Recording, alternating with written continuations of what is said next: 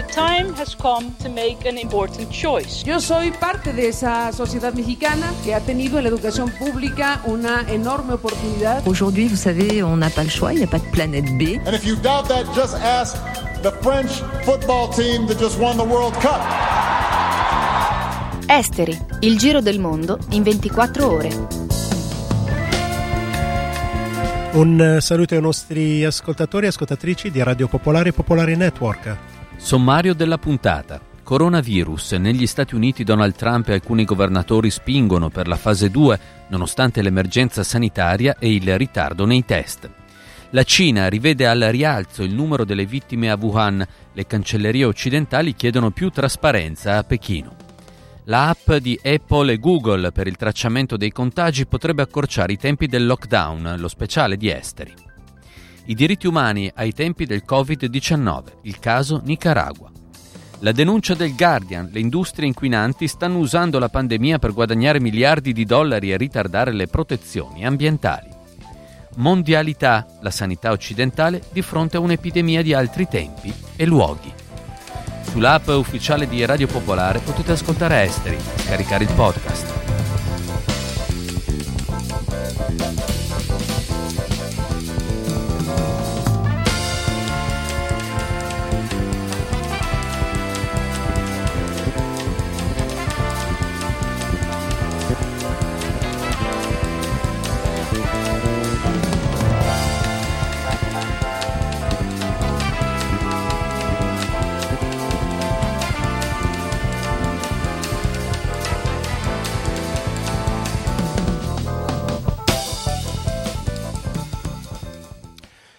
Dagli Stati Uniti alla Francia alla Gran Bretagna aumentano i dubbi sull'origine e la gestione da parte di Pechino del coronavirus.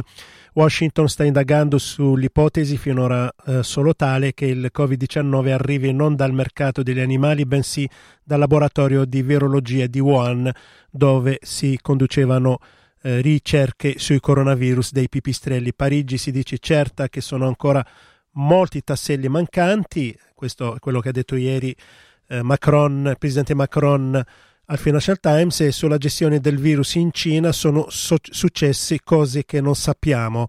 Queste sono le parole di Macron, mentre da Londra il ministro degli esteri Dominic Raab, che sta sostituendo Boris Johnson, ha assicurato che quando la bufera sarà passata la Cina dovrà rispondere a domande difficili su come tutto questo sia accaduto e come non si sia potuto fermarlo prima.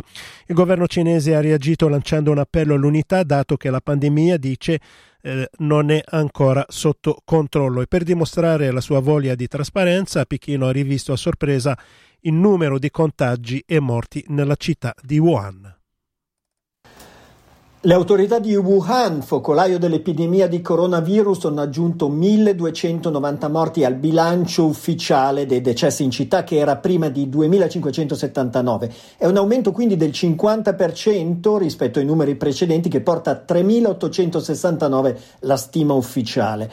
Nella revisione a rialzo, dicono sempre le autorità, sono state inserite persone morte a casa nella prima fase dell'epidemia, a gennaio, quando gli ospedali non riuscivano a curare tutti quelli che presentavano sintomi quindi li rispedivano a casa. Inoltre molti ospedali non attrezzati hanno riportato erroneamente i decessi avvenuti in quel periodo al loro interno.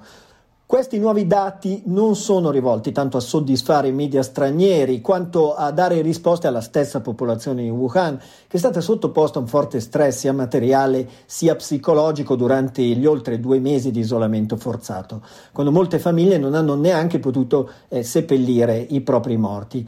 È presto per dire se questi numeri siano quelli definitivi oppure se avremo ulteriori aggiornamenti.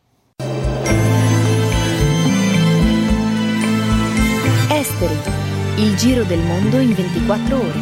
Radio Popolare, Popolare Network.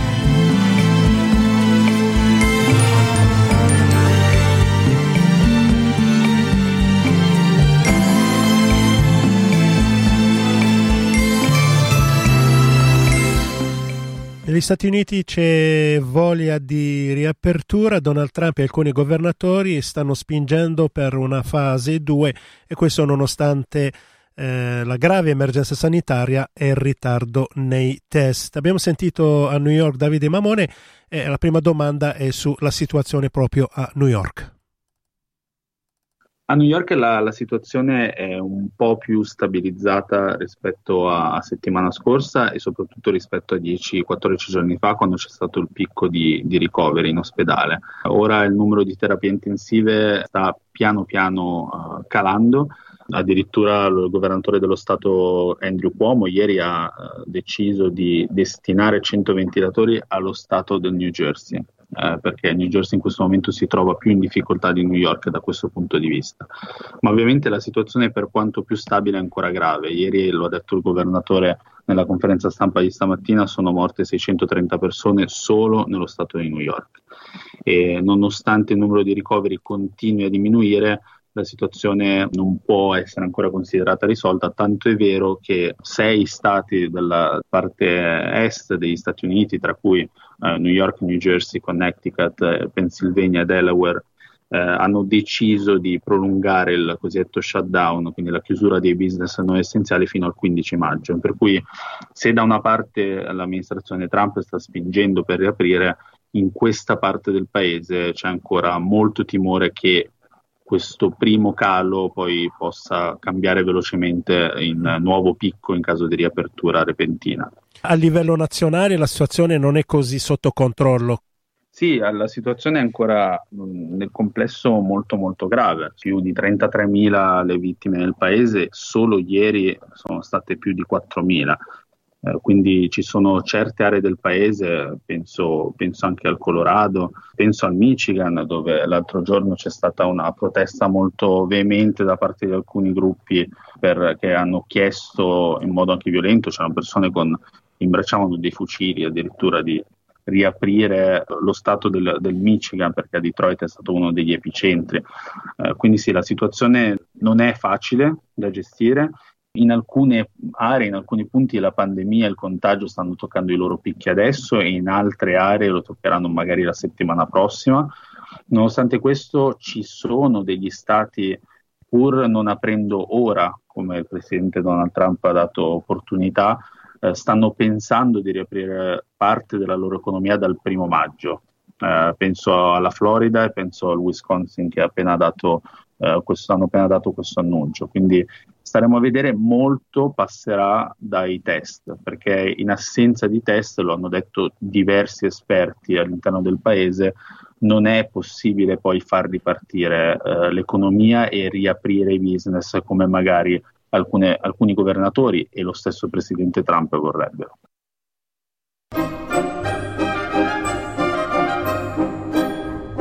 Esteri, Radio Popolare, Popolare Network, dal lunedì al venerdì dalle 19 alle 19.30.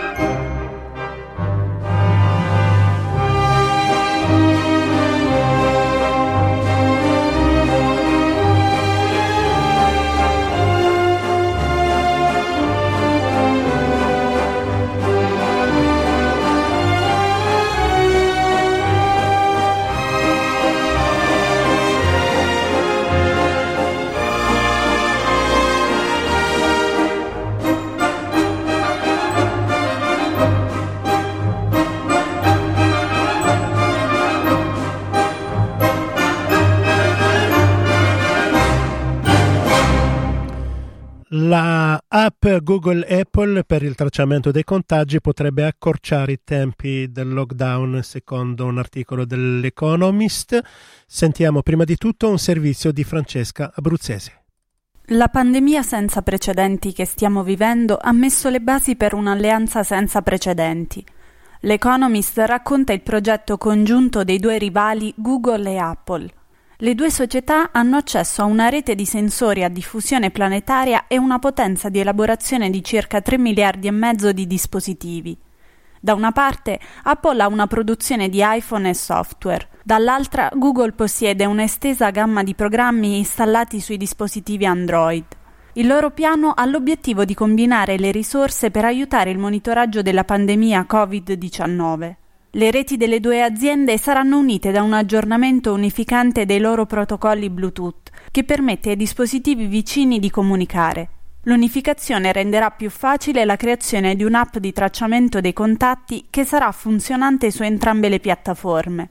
Un'app di questo tipo può trasmettere da ogni telefono su cui è installata una serie di numeri e lettere univoci per quel telefono ai telefoni che incontra nelle vicinanze. Nel caso in cui l'utente del telefono sviluppi sintomi e risulti positivo al Covid-19, l'app può risalire agli utenti entrati in contatto con la persona durante il periodo di incubazione della malattia. Questi dati, che Apple chiama chiavi di diagnosi, possono essere utilizzati dalle autorità per tracciare l'evoluzione del contagio. L'Economist sottolinea però che l'app di tracciabilità del contagio può essere utile ma va associata a strutture sanitarie che effettuino i test. Inoltre è importante che le app realizzate utilizzando il nuovo protocollo di Apple e Google si concentrino sulla fornitura di informazioni ai team esperti per la gestione dell'emergenza, non sull'automazione dell'intero processo. Ovviamente tutto questo sarà possibile a patto che la popolazione accolga l'utilizzo di questo tipo di strumenti. Ciro Cattuto, epidemiologo dell'Università di Torino, ritiene che le persone inizieranno ad utilizzare le app solo se potranno avere fiducia nei loro fornitori e se sentiranno di lavorare per il bene comune. Tutela della uh, privacy e come evitare quella che si chiama sorveglianza uh, globale con questa app. Questa è la nostra intervista a Marco, Marco Scaffino di Doppio Clic. Teoricamente eh, l'implementazione che propongono Google ed Apple è la soluzione più rispettosa della privacy, perché evita che eh, tutti i dati degli spostamenti delle persone vengano tracciati minuto per minuto, centralizzati, messi in un database e quindi possano potenzialmente diventare eh, un veicolo di violazione della privacy. Eh, quello che penso io è che sta a noi collettivamente anche riuscire a fare in modo che non diventi una forma di violazione della privacy. Perché? Eh, perché questo metodo in buona sostanza decentra le informazioni, le informazioni le hanno soltanto gli utenti. E eh, questo è importante da sottolineare, eh, tutto viene fatto su base volontaria e quindi serve la volontà della singola persona nell'utilizzare l'app, ma anche delle buone pratiche da parte delle singole persone nel fare in modo che la nostra privacy vicendevolmente venga tutelata. Eh, io la spiego con un esempio. Se a un certo punto mi dovesse arrivare, usando quest'app, la segnalazione che una persona con cui sono venuto in contatto è positiva al Covid, ecco, è mia responsabilità utilizzare questa informazione per valutare se io possa essere a rischio e quindi debba contattare ehm, le autorità, quindi eh, il sistema sanitario, per dire magari sono eh, positivo anch'io, oppure come per esempio è già successo in altri paesi dove hanno utilizzato questi sistemi tecnologici, mi riferisco alla Corea del Sud, eh, alla Cina, ma anche alla Thailandia, eh, questo non sfugga dal controllo, quindi non ci siano per esempio le delazioni sui social network in cui qualcuno segnala che il vicino di casa è eh, positivo portando quindi a conseguenze indesiderate. È una grossa presa di responsabilità collettiva eh, per cui l'utilizzo di quest'app dipende anche dall'atteggiamento dei singoli individui e non semplicemente dalle scelte tecnologiche o dal fatto che lo Stato comunque non centralizzi tutte queste informazioni. È un vantaggio per la privacy usare Bluetooth e non il GPS? Indubbiamente, perché, eh, perché, con il GPS intanto eh, si avrebbe una registrazione di tutti gli spostamenti delle persone, quindi si creerebbe un database in cui eh, um, qualcuno può sapere esattamente dove eh, io sono stato nel corso della giornata. Utilizzando il Bluetooth le cose cambiano, cioè utilizzando il Bluetooth non si sa dove sono stato, o meglio si possono avere delle informazioni ma non è quello il punto, si può sapere, ed è la cosa che dovrebbe interessare nell'utilizzo di quest'app, con chi sono venuto in contatto. Quindi, eh, per dirla in termini molto pratici, quando il mio smartphone eh, si collega allo smartphone di un'altra persona significa che noi siamo vicini, siamo in prossimità, perché il Bluetooth ha un raggio d'azione di pochi metri. Ecco, questa informazione garantisce quindi che eh, si sa con chi sono venuto in contatto, ma non si sa per esempio dove io fossi e soprattutto tutte queste informazioni verrebbero conservate esclusivamente sui dispositivi degli utenti, delle persone, quindi non devono essere a disposizione di un grosso database centrale.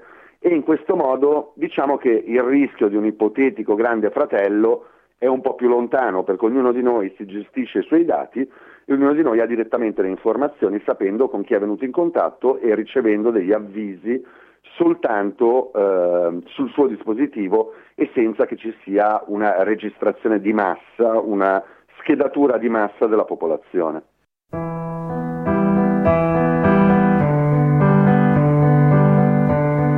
State ascoltando Esteri, Radio Popolare, Popolare Network.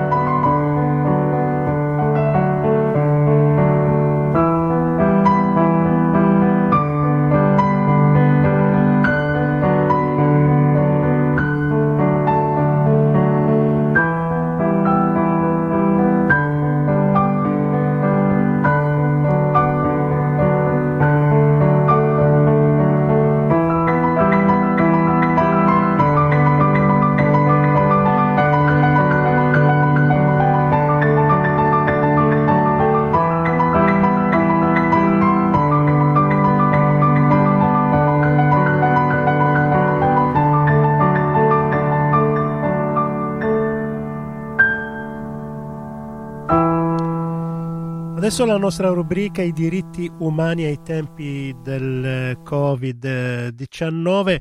Abbiamo visto in uh, più occasioni tanti paesi per sfoltire, um, per ragioni di uh, sicurezza, per sfoltire le, le carceri, hanno uh, rilasciato centinaia o addirittura migliaia di detenuti.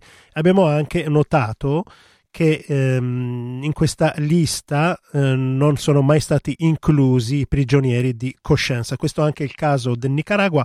Sentiamo Riccardo Nuri, portavoce di Amnesty Italia. L'8 aprile, in occasione di Pasqua, il governo ha rilasciato 1700 detenuti, in questa lista abbiamo verificato che non c'è nessuno dei 70, almeno, eh, prigionieri di coscienza che sono stati arrestati a partire dall'aprile del 18, quando è iniziata la repressione delle proteste. È stato un biennio di repressione molto forte, eh, 328 morti, almeno 2.000 feriti, eh, migliaia di arrestati e 100.000 persone costrette a fuggire dal paese. È una situazione che non eh, è migliorata, su cui si è innestata anche adesso la, la crisi eh, sanitaria e quindi è un paese già in crisi da due anni che entra in una crisi ancora, se possibile, peggiore. Secondo Amnesty come stanno gestendo questa emergenza coronavirus? C'è una, un, veramente una singolarità nella gestione dell'emergenza in Nicaragua perché è un paese che per due anni ha vietato o ha represso sistematicamente le manifestazioni di piazza, adesso sta organizzando degli assembramenti altrettanto di massa eh, sfidando le raccomandazioni dell'OMS sul uh, divieto di assembramenti, la quarantena, eccetera. Insomma, il 5 aprile eh, manifestazione enorme per segnare l'inizio delle celebrazioni di Pasqua. Il giorno dopo eh, concorso per eleggere la reginetta dell'estate 2000 nella regione di Managua e per concludere il 12 aprile a cura dell'Istituto per il Turismo il Summer Music Fest in diverse località del paese. Quindi eh, siamo veramente a, al paradosso di, di, un governo, quello di Daniele Ortega, che sfida eh, il coronavirus. Tra l'altro poi ho letto recenti dichiarazioni sulla necessità di tenere aperto eh, tutto il reparto industriale, eccetera, ma eh, persone che si sono viste negare il diritto di scendere in piazza per due anni adesso sono obbligate a farlo.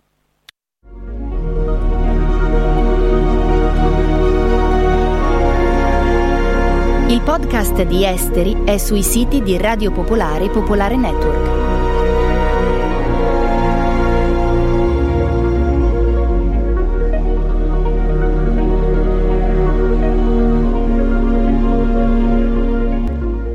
La lobby del carbone sta usando la pandemia per guadagnare miliardi di dollari e ritardare la protezione ambientale. Questa è una denuncia del Guardian. Sentiamo il servizio di Diana Novelletto. Il termine ripresa, nell'attuale immaginario e vocabolario comune, è legato prevalentemente a un significato positivo, che prospetta la desiderata e attesa possibilità di poter recuperare le nostre attività normali, quotidiane, appartenenti alla vita prima del virus. Una ripresa che possa restaurare i rapporti sociali, che possa rilanciare le economie e che ci permetta di uscire da questo apparente stato di congelamento, o meglio, di reale regressione. Per questo, in questi giorni, i ministri delle finanze, i banchieri del G20, la Banca Mondiale, il Fondo Monetario Internazionale stanno lavorando su una risposta economica mondiale. Però i cosiddetti profittatori del coronavirus, ossia coloro che vogliono e riescono a trarre profitto dalla pandemia vigente, si sono già messi in azione e tra questi, in prima fila, ci sono le industrie inquinanti, che oltre a trarre guadagno dai sussidi governativi, emessi per la circostanza emergenziale, cercano anche di eludere e far sospendere le normative ambientali. L'industria dei combustibili fossili, in primis, sta continuando a incassare vittorie. Negli Stati Uniti, per esempio, se da una parte le costruzioni di oleodotti procedono normalmente e la riserva strategica di petrolio viene colmata fino all'orlo, dall'altra l'EPA, l'Agenzia per la protezione ambientale, ha sospeso a tempo indeterminato l'applicazione delle leggi ambientali. In Cina, le autorizzazioni per le nuove centrali elettriche a carbone hanno visto un'impennata. In Sudafrica, il colosso elettrico Escom, che fa già grande affidamento sul carbone, ha già annunciato che non comprerà l'energia eolica che si era impegnato ad acquistare. Simili sviluppi riguardano anche aziende lobby in Australia, Corea del Sud e Brasile, solo per citare alcuni paesi. In generale, la pandemia di Covid-19 è diventata una giustificazione per continuare, questa volta sovvenzionati anche dai pacchetti di aiuti statali, ad ignorare una crisi climatica, che però non farà sconti o eccezioni nel momento della resa dei conti. Tra gli spregiudicati profittatori del coronavirus, inoltre, sono comprese anche aziende del settore dei motori, dell'aviazione, dell'agricoltura, della plastica e del legno. Società di cui sì, si deve tener conto per prevenire un crollo economico immediato e di cui è necessario tutelare i lavoratori, ma a cui si possono e devono anche imporre delle restrizioni e degli obblighi da mantenere per la tutela del pianeta, sia nei tempi prossimi che per il futuro più remoto.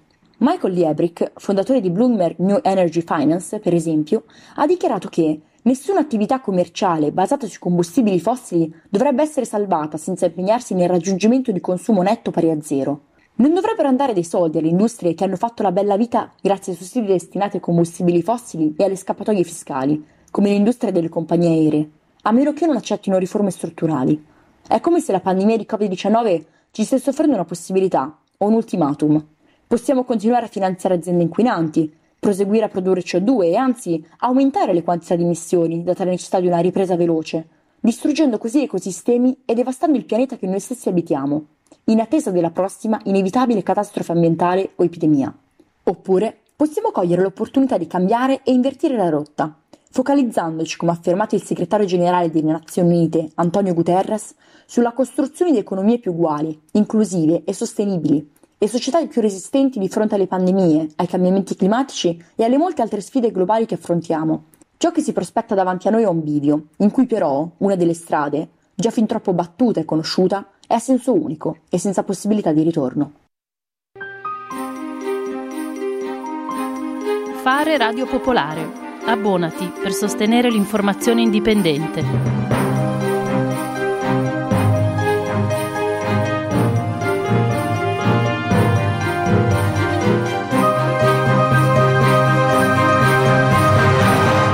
Come ogni venerdì chiudiamo la puntata con la rubrica dedicata alla mondialità. Oggi il tema è la sanità occidentale di fronte a un'epidemia di altri tempi e luoghi. Prima di sentire Alfredo Somozza, a tutti un caro saluto da Sciauchi e buon weekend. La pandemia di coronavirus, per quanto i dati di decessi siano relativamente modesti, è diventata una big news, cioè una notizia che monopolizza velocemente tutto l'arco dell'informazione. Forse perché si tratta di un problema che colpisce in prima persona gli stessi giornalisti delle grandi reti e i cittadini dei paesi più ricchi al mondo. Se andiamo a vedere i numeri, infatti, i morti attribuiti al coronavirus non arrivano neppure alla metà delle 700.000 vittime che ogni anno sono causate da malattie trasmesse da mosche zanzare più lontani ancora dal milione e mezzo di morti provocati dalla TVC, per non parlare della strage nascosta causata dal cibo spazzatura, dall'obesità e delle patologie associate, 4 milioni di persone all'anno, secondo le stime più prudenti. Ovviamente la questione è che nessuna di queste piaghe crea i problemi economici che stiamo vedendo oggi. Si tratta infatti di cause di mortalità che colpiscono zone rurali o comunque economia agricola o che si concentrano nelle periferie povere delle metropoli. Sono le cosiddette malattie dimenticate. Per la stampa e per tutti noi, fatalisticamente, è quasi scontato associare la povertà alla morte causate da malattie che pure si possono prevenire o curare e così milioni di morti non fanno notizia. Anche davanti alle catastrofi naturali il copione è lo stesso. Quando tra qualche mese inevitabilmente ci saranno carestie nell'Africa devastata dalle cavallette, i morti per fame o malnutrizione non saranno nemmeno contati e prenderemo la notizia con quella passiva accettazione con cui archiviamo tutto ciò che accade in Africa. Sappiamo tutti che il processo di identificazione emotiva scatta più facilmente con chi ci è più simile, più vicino. Tuttavia, ciò che si è perso di vista è che il coronavirus ci ricorda tragicamente e che in questo mondo interconnesso tutti siamo vicini, come mai è successo in passato. I problemi degli altri sono anche i nostri. Noi, pare, non possiamo permetterci di morire per situazioni che avrebbero potuto essere previste e prevenute, come le infezioni disastrosamente propagatesi negli ospedali e nelle case di riposo. Psicologicamente, professionalmente e logisticamente non si era preparati a fare fronte a un'epidemia da poveri che per la prima volta colpiva i ricchi. Nascono da qui le sottovalutazioni, le tempistiche sbagliate, il dibattito sull'immunità di gregge e altre perle.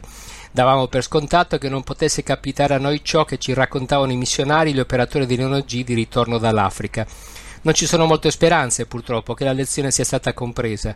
Al coronavirus si risponderà aumentando i posti in terapia intensiva, con nuovi protocolli sanitari e nuove assunzioni di medici e infermieri, senza capire che il punto debole in Italia, Spagna, Regno Unito, Stati Uniti è stata l'ospedalizzazione della malattia, in mancanza di strutture territoriali che potessero essere di sostegno alle famiglie, garantire cure a domicilio, misurare in tempo reale il propagarsi dell'infezione e decongestionare così le strutture di pronto soccorso. È un intero modello sanitario che crona Occidente, quello fatto di iperspecializzazione, macchinari miliardari e ospedali d'eccellenza, battuto però ad un virus influenzale particolarmente aggressivo. Si scopre ora che quella rete sanitaria di base che avrebbe potuto fare la differenza da noi non c'è più, mentre esiste in paesi molto poveri dove non ci sono le risorse per ospedali e strumentazione d'avanguardia che i medici di uno degli stati più poveri di mezzi tecnologici come Cuba siano stati chiamati per lavorare in Spagna e Italia è un segno evidente del grande fallimento della potente e ricca sanità occidentale intesa solo come business. Avete ascoltato Esteri, un magazine di Radio Popolare.